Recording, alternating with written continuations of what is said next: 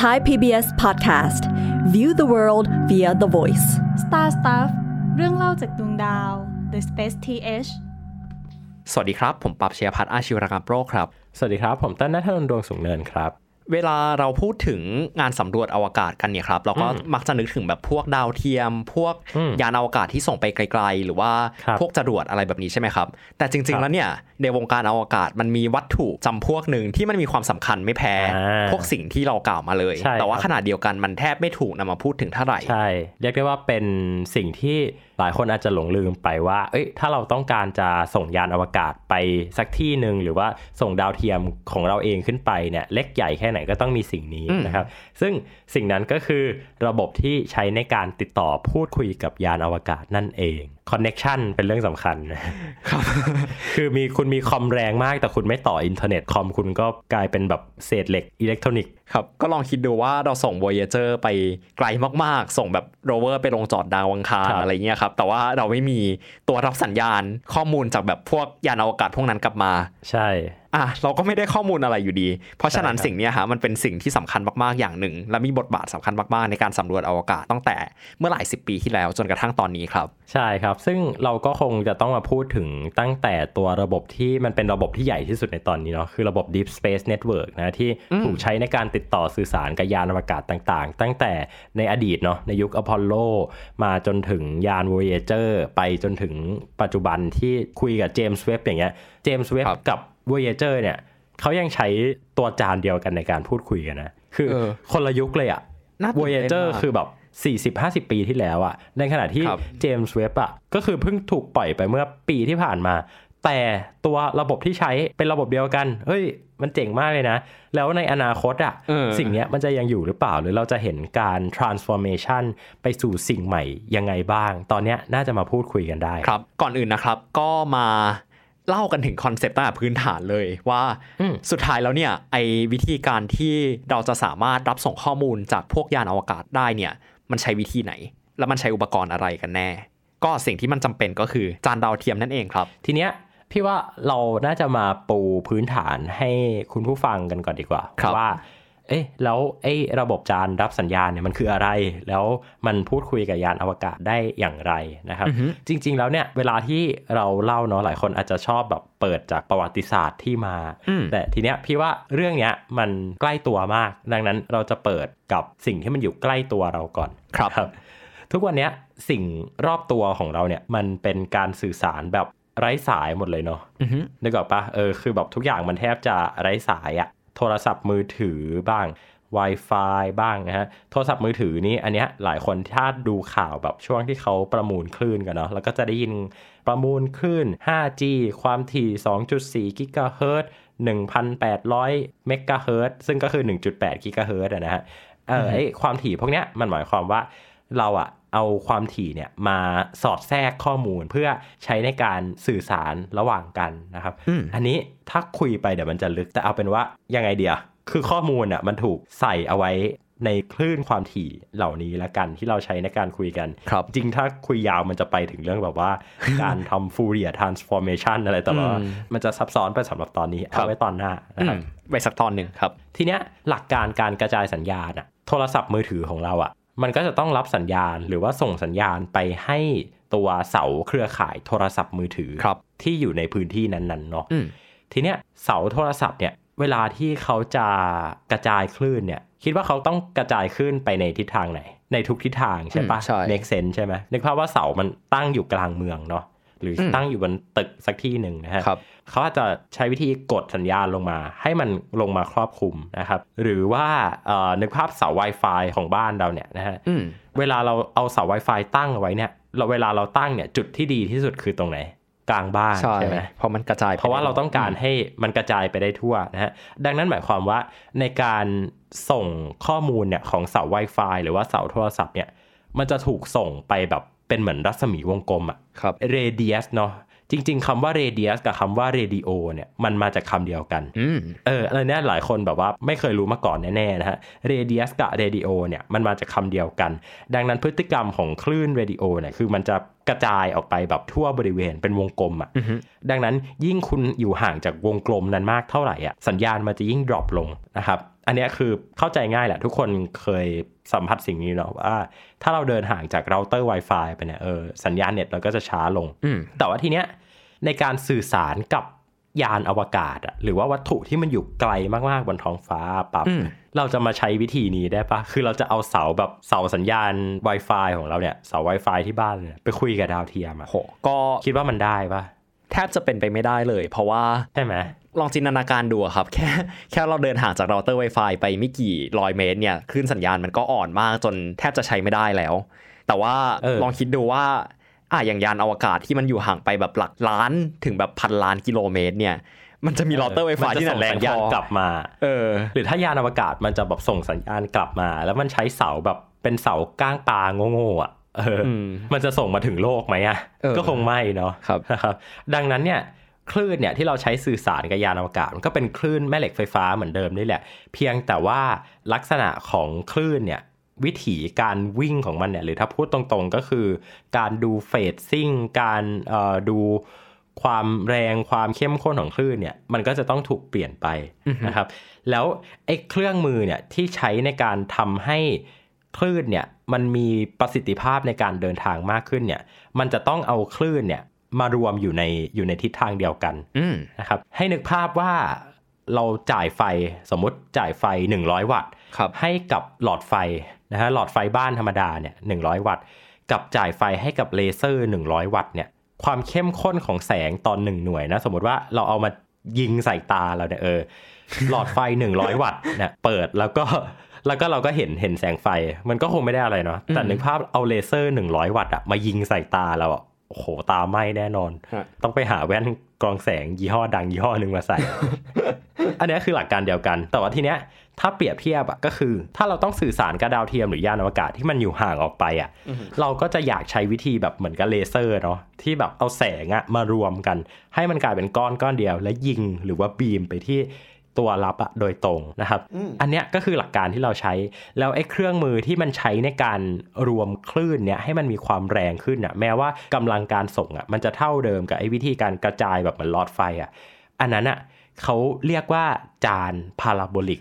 อืมที่บอกว่าจานพาราโบลิกเนี่ยเพราะว่ารูปทรงมันจะเป็น parabolic มันจะเป็นพาราโบลิกนะพาราโบลามันคือแบบ โค้งเนาะมันคือกราฟโค้งเนาะใช่ครับแต่ถ้าพาราโบลิกเนี่ยมันคือแบบก็เป็น 3D แอ่งอะเออเป็นถ้วยเออเป็นแอ่งอะนะครับซึ่งหน้าตาของจานอะมันก็เหมือนกับไอ้จานเอ่อรับสัญญาณทีวีนะซึ่งสมัยนี้น่าจะเห็นไม่มากแล้วเพราะเดี๋ยวนี้มันเป็น IPTV หรือว่าทีวีผ่านอินเทอร์เน็ตกันหมดเนาะแต่ว่าหลายบ้านเนี่ยก็จะยังมีจานที่เป็นแบบจานดูทีวีอย่างนั้นอยู่นะซึ่งจานนั้นอะหน้าที่ของมันอะมันก็คือหน้าที่คล้ายกับไอ้ระบบที่ใช้ในการสื่อสารกับยานอวกาศนั่นแหละ เพราะจานพวกเนี้ยปั๊บมันจะต้องรับสัญญาณจากดาวเทียมที่เป็นอ่าดาวเทียมทีวีเนาะที่เขาจะต้องส่งคลื่นมาอือหือเพียงแต่ว่าจานดูทีวีที่บ้านเราอะมันไม่สามารถไปติดต่อพูดคุยกับแบบยานตัวดาวเทียมได้ครับเออไม่งั้นมันก็จะแบบเท่มาก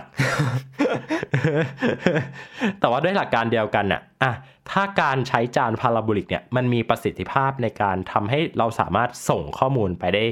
ผ่านคลื่นที่มันมีความเข้มข้นมากขึ้นได้เนี่ยในทางกลับกัน มันก็น่าจะสามารถใช้ในการรวมคลื่นที่มันมีความแบบมีความจางอะให้มันเข้มข้นขึ้นได้ อืม ครับ เออ อันนี้คือแบบว่าหลักการเดียวกัน มันเหมือนกับแบบเวลาที่เราแบบ ฮะอะไรนะไม่ได้ยินเลยทำไมต้องเอามือมาป้องหู เพราะเราต้องการที่จะให้เสียงเนี่ยที่มันสะท้อนอยู่ในสภาพแวดล้อมเนี่ยมันมาสะท้อนกับมือของเราอะกับอุ้งมือของเราอะและเข้ามาในหูของเราได้มากขึ้นอืมอันเนี้ยก็คือหลักการเดียวกันครับเราก็เลยแบบเอ้ยต้องเอามันมาเป็นแบบมีความเป็นกระบอกมีความเป็นกลวยอะว่างั้นเถอะหรือว่าตอนเด็กเคยเล่นไหมที่แบบทำโทรโขงอะเอากระดาษมาอ่ม้วนกระดาษๆม้วนม้วนเป็นกลวยฮะใช่ใช่แล้วก็แบบว่าพูดไปมันก็จะได้ยินไปถึงแบบเพื่อนของเราดังขึ้นนะฮะครับซึ่ง หลักการพวกเนี้ยมันคือการเอา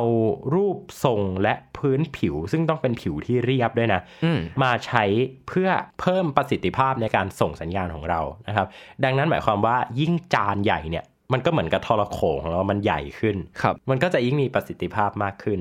นั่นเองนะครับ ทีนี้ถามว่ามันมีประสิทธิภาพมากแค่ไหน มันมากพอที่จะสามารถใช้ในการพูดคุยกับยานอวกาศที่อยู่ห่างออกไปไกลมาก ๆได้นะครับอือฮึอยากขอยกตัวอย่างยานอวกาศลำนี้ละกันไกลที่สุดในประวัติศาสตร์และยาน Voyager อืนะมครับก็คือแบบมันออกไปแบบนอกระบบสุริยะเราด้วยซ้ำแต่ทุกวันนี้ก็ยังคุยกับมันได้อยู่ ระยะห่างตอนเนี้ยกับยานเอ่อ Voyager นะฮะอือฮึคำนวณออกมาล่าสุดเนี่ยปั๊บมันจะอยู่ที่เอ่อ หนึ่งร้อยห้าสิบเก้า AU ฮะ หรือว่ายี่สิบสามจุดแปดหมื่นล้านกิโลเมตร ซึ่งไกลมหาศาลมากสองหมื่นล้านโลๆใช่ แต่ว่าตัวจานเนี่ย จาน Deep Space Network เนี่ยนะฮะเขายังสามารถที่จะรับส่งข้อมูลกับยานอวกาศ ด้วยแบนด์วิดต์160 ไบต์ต่อวินาที อืมเอาจริง ๆ คือมันมันน้อยมาก คือมันไม่ใช่กิโลไบต์ด้วยนะ กิโลไบต์คือแบบเวลาที่เน็ตมันขึ้นหลัก KB อะ เราจะรู้สึกว่าโอ้โหมันน้อยมากๆนะ แต่อันเนี้ยคือ 160 ไบต์อะต่อวินาทีอะอืม จินตนาการว่าส่งรูปมารูปหนึ่ง แค่หลักกิโลไบต์ก็คือเหนื่อยแล้ว เออ แต่ความเจ๋งก็คือเขายังสามารถติดต่อกับยานได้นะครับ ดังนั้นหมายความว่าไอ้ตัวระบบเนี่ยจานรับสัญญาณต่างๆ การส่งสัญญาณต่างๆเนี่ยมันมีประสิทธิภาพในการช่วยให้มนุษย์เนี่ยติดต่อสื่อสารกับยานอวกาศใด ๆ ก็ตาม ไม่ว่าจะอยู่บนโลกบนดาวอังคาร หรือว่าบนดวงดาวดวงใดก็ตามแต่เนี่ยมากๆอืมนะครับ จริง ๆ มันก็จะมีสัญญาณที่เป็นดาวลิงก์กับอัพลิงก์เนาะดาวลิงก์ก็คือ Spacecraft หรือว่ายานอวกาศเนี่ยส่งสัญญาณลงมา แล้วเราได้ยิน กับอัพลิงก์ก็คือเราใช้จานของเราเนี่ยอัปโหลดสัญญาณขึ้นไป แล้วก็จะมีจานอีกชุดหนึ่งบนยานอวกาศเนี่ยทำหน้าที่รับฟังนะครับการทำงานเนี่ยมันก็จะเป็นแบบนี้เนาะดังนั้นบนยานอวกาศเนี่ยมันก็จะต้องมีอุปกรณ์แบบเนี้ยในการรับส่งเหมือนกันนะครับอืมทีเนี้ยพอใกล้ๆอะมันไม่ค่อยมีปัญหาหรอก แต่พอย้ายไปไกลๆเนี่ยมันจะมีปัญหาครับนะครับเขาจะเรียกว่า high gain antenna เนาะถ้าเกิดว่าใครไปดูแบบพวกรูปยานอวกาศ แล้วเจอเขาแบบชี้เลเบลอย่างเงี้ยครับว่า high gain antenna เนี่ยก็ให้รู้ไว้ว่ามันคือตัวอุปกรณ์ตัวนี้นี่แหละที่ใช้ในการรับส่งสัญญาณนะครับครับแต่ว่าทีนี้เนี่ยหลายคนก็ อาจจะสงสัยว่า เอ๊ะ แล้วมันจำเป็นไหมว่าดาวเทียมทุกดวงนะสมมติว่าอยู่ใกล้ ๆ อย่างเงี้ยจำเป็นว่าจะต้องใช้เอ่อระบบแบบ deep space อย่างเงี้ยคือแบบเป็นจานอันใหญ่จริง ๆ ไม่ต้องก็ได้ๆจริง ๆ ไม่ต้องก็ได้นะครับอืมเอาแบบใกล้ตัวอีกแล้วนะฮะจริง ๆ ก็จะบอกว่าใกล้ตัวก็ไม่ถูก เพราะว่าเขายังไม่ได้ให้บริการในไทย Starlink แล้วกันอืมนะครับ Starlink เนี่ยถ้าเราไปดูจานรับสัญญาณของ Starlink เนี่ยเขาจะไม่ได้เป็นแบบจานดาวเทียมกลมๆเนาะครับแต่ว่ามันจะเป็นแบบแผ่นๆน่ะอืม เออมันจะเป็นแผ่นอะไรสักอย่างหนึ่งนะครับ ซึ่งแผ่นแบบเนี้ยเขาจะเรียกว่าเฟดอาร์เรย์นะครับอืมเฟดอาร์เรย์เนี่ยเขาจะใช้หลักการทางแม่เหล็กไฟฟ้าเนี่ยในการรวมคลื่น เพื่อให้มันเกิดบีม หรือว่ามันเกิดลำคลื่นเนี่ยไปในทิศทางที่เราต้องการอืมแทนที่เราจะใช้จานที่มันเป็นฟิสิกอลรวมเนี่ยเราใช้แบบหลักการทางแม่เหล็กไฟฟ้านะฮะรวมแทนครับประสิทธิภาพก็จะออกมาดีพอสมควรแลกมากับการที่อุปกรณ์พวกเนี้ยไม่จำเป็นจะต้องขยับอะ่ะอืม คือมันสามารถอยู่ของมันนิ่ง ๆ ได้อือหือแล้วตัวเอ่อระบบอิเล็กโทรแมกเนติกของตัวแผ่นเฟสอาร์เรย์เนี่ย เขาจะทำหน้าที่ส่งคลื่นไปยังทางที่ต้องการเองนะครับอืมเทคนิคเนี้ยเขาจะเรียกว่า beam forming อือหือหลายคนอาจจะเคยได้ยินคำนี้ โดยเฉพาะใครที่เพิ่งไปหาซื้อเราเตอร์เนาะหรือว่าไปดูสเปคของเราเตอร์ต่าง ๆ นะครับครับเราเตอร์สมัยเนี้ยมันทำ beam forming ได้แล้วนะครับ เราอาจจะเคยเห็นตัวเราเตอร์ที่มันไม่ได้เป็นเสาอะแต่มันเป็นเหมือน แท่งอะไรขึ้นมาสักแท่งหนึ่งอะแล้วข้างในแกะออกมาเนี่ยเราจะไม่เจอเสาแต่เราจะเจอแผ่นอย่างเงี้ยแผ่น phased array นะฮะก็ให้รู้กันว่าไอ้เทคนิคที่เขาใช้เนี่ยมันคือเทคนิคเดียวกับที่ Starlink ใช้นั่นแหละ เพียงแต่ว่า Starlink เนี่ยตัวจานมันมีประสิทธิภาพดีมากๆ จนสามารถที่จะคุยกับยานอวกาศที่จริง Starlink ก็อยู่ห่างออกไปจากโลกไม่มากนะฮะประมาณ 500 กิโลเมตรเท่านั้นเองนะก็สามารถที่จะ พูดคุยกันได้นะฮะซึ่งตัวบน Starlink เนี่ยเขาก็จะมีจานเหมือนเฟสอาร์เรย์คอยแบบติดต่อสื่อสารพูดคุยกับตัวจานรับสัญญาณที่อยู่บนโลกเหมือนกันครับดังนั้นมันหมายความว่าจริง ๆ แล้วเนี่ย เทคนิคในการติดต่อสื่อสารกับยานอวกาศเนี่ยมันค่อนข้างที่จะออ t ติม l ลหรือว่าค่อนข้างที่จะสามารถนำมาใช้ได้กับหลาย ๆ กรณีบนโลกของเราเลยเนาะอืมคือเหมือนกับมันจะมีโซลูชันของมันเสมอแหละว่า เอ้ย เราต้องการจะคุยกับยานที่มันอยู่ไกลๆโอเค เราก็ไปสร้างจานรับสัญญาณที่มีขนาดใหญ่มากอะไรเงี้ยเพราะว่าแบบเออถ้าใช้แบบ phased array มันคงไม่ work เนาะจะเอาไปคุยกับยาน Voyager อืมอาจจะต้องแบบปรับปรุงประสิทธิภาพกันอีกหลายร้อยปีสมมตินะ ในขณะที่เอ้ย ถ้าเราต้องการความสะดวกสบาย ต้องการความเล็กต้องการเอ่ออะไรต่างๆเนี่ยเราก็สามารถที่จะใช้จานแบนๆแบบ phased array ได้นะครับหรือแม้กระทั่งเสาแบบเสาก้างปลาปั๊บเสาแบบ UHF อะที่เราใช้ในการแบบดูทีวีกันอะอันนั้นอะจริง ๆ แล้วเนี่ย ถ้า control ดีๆ ควบคุมดีๆ ก็สามารถที่จะติดต่อสื่อสารกับดาวเทียมได้เหมือนกันนะอืมดังนั้นเทคนิคพวกเนี้ยมันแล้วแต่ว่าเราจะแบบดีไซน์มันยังไงอะ่ะเพราะว่ายานอวกาศมันก็มีทั้งแบบอยู่ใกล้อยู่ไกล ดังนั้นเราเลือกได้หมดเลยอือหือนี่ก็เป็นสรุปคร่าวๆของคอนเซปต์ของเรียกว่าเป็นจานดาวเทียมเนาะระบบอืมจานดาวเทียมในการรับส่งข้อมูลกับอะไรที่อยู่ในอวกาศละกัน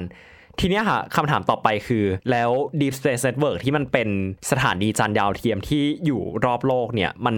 มันมีข้อดีอะไรทำไมเราไม่แค่แบบตั้งสถานีดาวเทียมแค่ที่เดียวบนโลก มันเป็นคำถามที่น่าสนใจมากเลยนะ เพราะว่า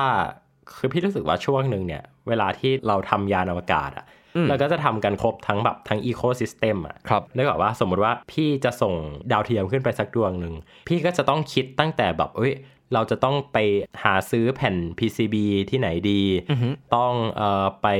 ส่งที่ไหนดีนะครับ หรือว่าจะต้องไปตั้ง ground station ท่าไหนจะสื่อสารยังไงใช้คลื่นความถี่อะไร อันนี้คือสมัยก่อนเนาะครับหรือจริง ๆ อะ สมัยก่อนอะ ย้อนกลับไปไกลๆอะ เราอาจจะต้องทำแม้กระทั่งการส่งจรวดเองอืมนึกออกปะ JPL อย่างเงี้ย JPL เวลาที่ช่วงแรกเนาะ JPL ผลงานแรกของเขาคือการส่งเอ่อดาวเทียมดวงแรกของโลกที่ชื่อว่า Explorer 1ของอเมริกา ดาวเทียมดวงแรกของอเมริกาเดี๋ยวรัสเซียหาว่าแบบเออเอาเป็นว่า JPL เนี่ย ตอนนั้นเนี่ย ถ้าเราไปดูหน้าตาของ Explorer 1เนี่ย หน้าตามันจะเหมือนจรวดคือนึกภาพบอกว่ามันจะเป็นจรวดทั้งก้อนอะอือฮึขึ้นไปโคจร เพราะว่าเขาต้องคิดตั้งแต่การส่งอะดังนั้นการทำงานอวกาศในยุคเมื่อก่อนอะมันคือคนเดียวทำทุกอย่างอืมแต่ปัจจุบันเนี่ย มันมีคนที่มาช่วยแบ่งเบาภาระเราได้เยอะขึ้นเนาะ อย่างเช่น พี่ก็ไม่ต้องทำจรวดเองอีกต่อไปแล้ว พี่อาจจะต้องทำดาวเทียมเองทั้งก้อนทั้งดวงอยู่ครับแต่พี่ไปจ้างเอเจนซี่แล้วเอเจนซี่เขาก็ไปติดต่อ SpaceX ให้อืมหรือว่าไปติดต่อกับบริษัทลันช์ต่างๆ ไม่ว่าจะเป็น Ariane Space นะฮะ หรือว่าอาจจะเป็น Blue Origin นะฮะ ในอนาคตเนาะอืมเวลาที่เขามี service แล้ว หรือว่าอาจจะไปติดต่อกับ ULA United Launch Alliance นะครับ ก็แล้วแต่ว่า เอเจนซี่เขาจะหาคิวอะไรได้มานะครับ ซึ่งราคาแพ็กเกจอะไรก็จะแตกต่างกันไป ดังนั้นเนี่ยมันจะมีความเป็น service มากขึ้นแหละอืมนึกออกปะเออเออคือจากเดิมที่แบบว่าการทำอวกาศคือแบบต้องจุดจรวดขึ้นไปไม่ใช่แล้วนะฮะตอนเนี้ยกลายเป็นว่ามีคนมารับงานที่เราอาจจะไม่ได้อยากทำหรือว่าเราไม่ได้มีความเชี่ยวชาญ ดังนั้นพี่ว่าสิ่งเดียวกันเนี่ยมันอาจจะเกิดกับ ground station หรือว่าการตั้งแบบจานรับสัญญาณอะ คือตอนเนี้ยถ้าคุณจะทำดาวเทียม คุณก็ทำไปเลยนะคุณก็ไปคอนฟิกเอาเองว่าคุณอยากสื่อสารผ่านช่องความถี่ไหน คุณมีเอ่อใบอนุญาตหรือเปล่าอะไรเงี้ยซึ่งเอาจริง ๆ แล้วอะณปัจจุบันเนี่ยเวลาที่เขาทำดาวเทียมเขาก็ยังตั้ง ground station กันเองอยู่นะครับเพราะว่ามันจะมีเรื่องของ regulation ด้านการใช้ความถี่อยู่ นะฮะกสทชนะถ้าพูดตรงๆ ก็คือเขาจะต้องกำกับอะการใช้ความถี่ เพราะเราจะถือว่าความถี่เนี่ยเป็นสมบัติของชาติเป็นสมบัติของทุกคนดังนั้น จะปล่อยให้แบบมาใช้กันมั่วๆ ไม่ได้นะฮะซึ่งมันก็จะมีเรื่องของ regulation อะไรเงี้ยให้เราคอยปวดหัวอยู่ แต่ว่าทีเนี้ยถ้าเกิดว่าในอนาคตอะมันมี service แนวๆว่าเฮ้ย ground station พวกเนี้ยมันอือฮึไม่จำเป็นที่จะต้องไปตั้งเองอีกต่อไปละแต่ว่ามีบริษัทมาทำให้ แล้วเราก็ทำหน้าที่แค่เลือกอะว่าจะใช้ความถี่ไหน เพื่อพูดคุยกับดาวเทียมของเรา ซึ่งเราเซตได้อยู่แล้วว่าเราจะพูดคุยผ่านช่องความถี่ไหน จะเข้ารหัสแบบไหนอืมณปัจจุบันอะปรับ service พวกเนี้ยมันเริ่มมีออกมาเยอะขึ้นมากจากที่เราเห็นเนาะอืมดังนั้นในตอนเนี้ยเราก็เลยแบบเหมือนกับพยายามเอา Deep Space Network อะมาเปรียบเทียบให้ฟังว่า อันนั้นอะมันเป็นเทคโนโลยีในอดีตที่เราไม่ได้บอกว่ามันไม่ดี แต่มันถูกเปรียบเทียบว่ามันถูก democratize ออกมา ที่ทำให้คนทั่วไปอะสามารถที่จะเข้าถึงฟ a ซิลิตี้พวกเนี้ยได้ แล้วคนอะเอาเวลาไปโฟกัสกับอย่างอื่น บริษัทที่เข้ามาทำอะไรพวกเนี้ยมีตั้งแต่ Microsoft เนาะซึ่งอย่างบริษัท Microsoft เนี่ยเขาก็จะมี Product ที่ชื่อว่า Microsoft Azure Ground Station นะครับ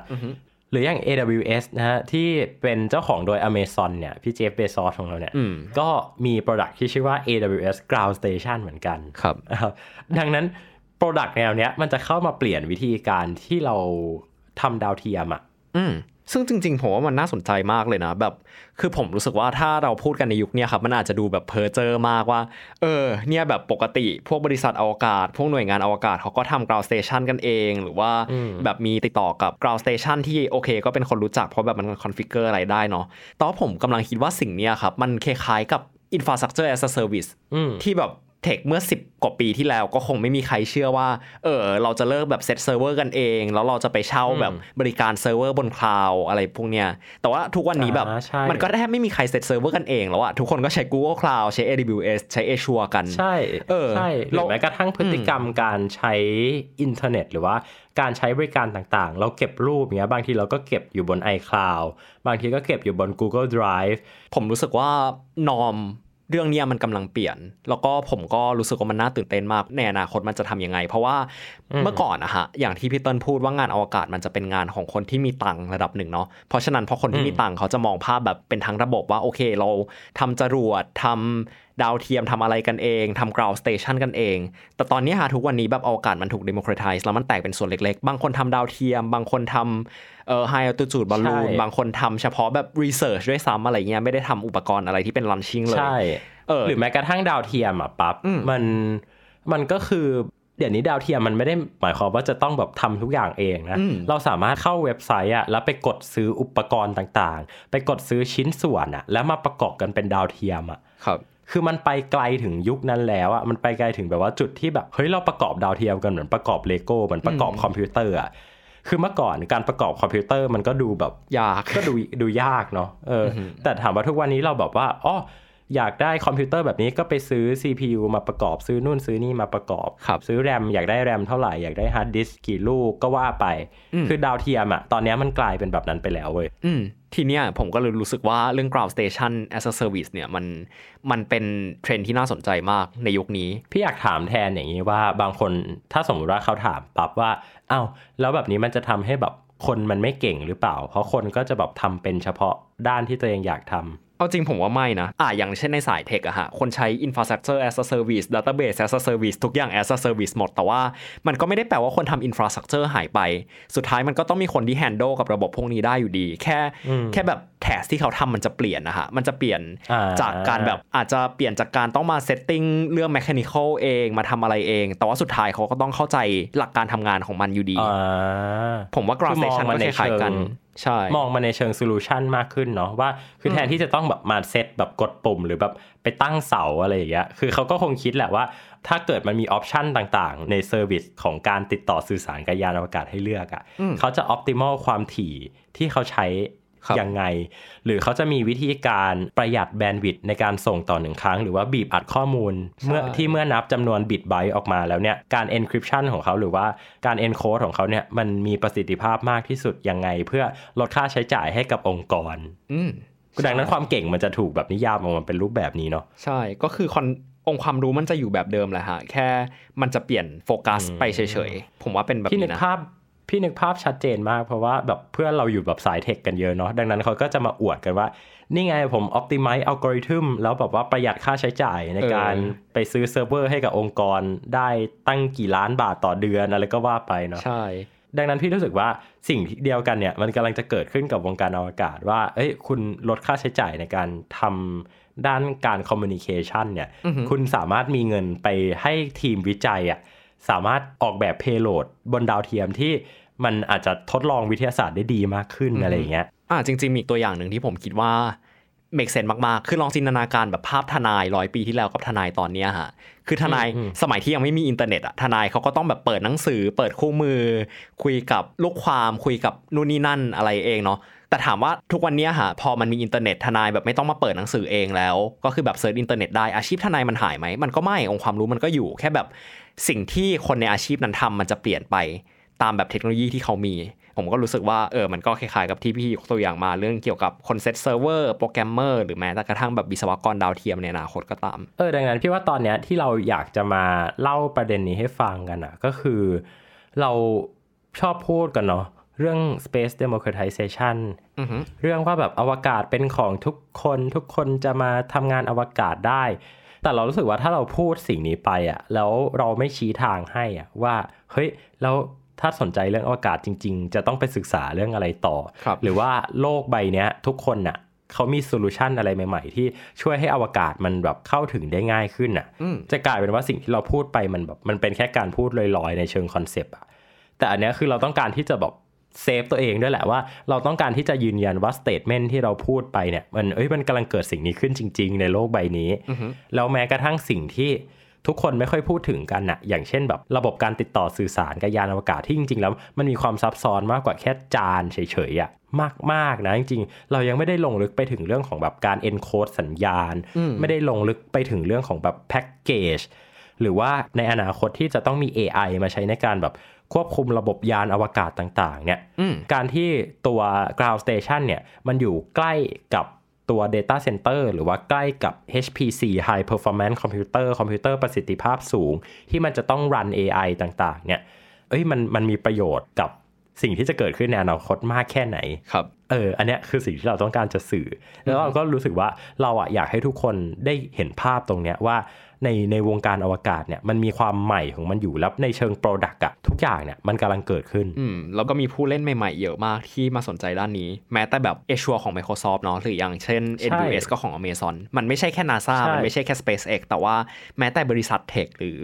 บริษัทประเภทอื่นก็แบบเริ่มมาเล่นเรื่องเนี้ยผมว่าน่าสนใจมาก ใช่ และนี่แหละครับเป็นที่มาที่ไปของตอนนี้เนาะว่า ระบบการพูดคุยกับยานอวกาศในอนาคตเนี่ยมันจะออกมาเป็นแบบไหนหน้าตาเป็นแบบไหนนะครับครับ ถ้ามีโอกาสเดี๋ยวเราจะมาขยายความเพิ่มเติมในเชิงเทคนิคละกัน แต่ว่าอืมตอนนี้อยากให้เข้าใจ concept ของมันก่อนครับก็สำหรับตอนนี้ผมปรับเชียร์พัฒน์อาชีวรกรรมโลกครับ แล้วผมเต้นนัทนนท์ดวงสูงเนินครับขอลาคุณผู้ฟังไปก่อนสวัสดีครับ สวัสดีครับ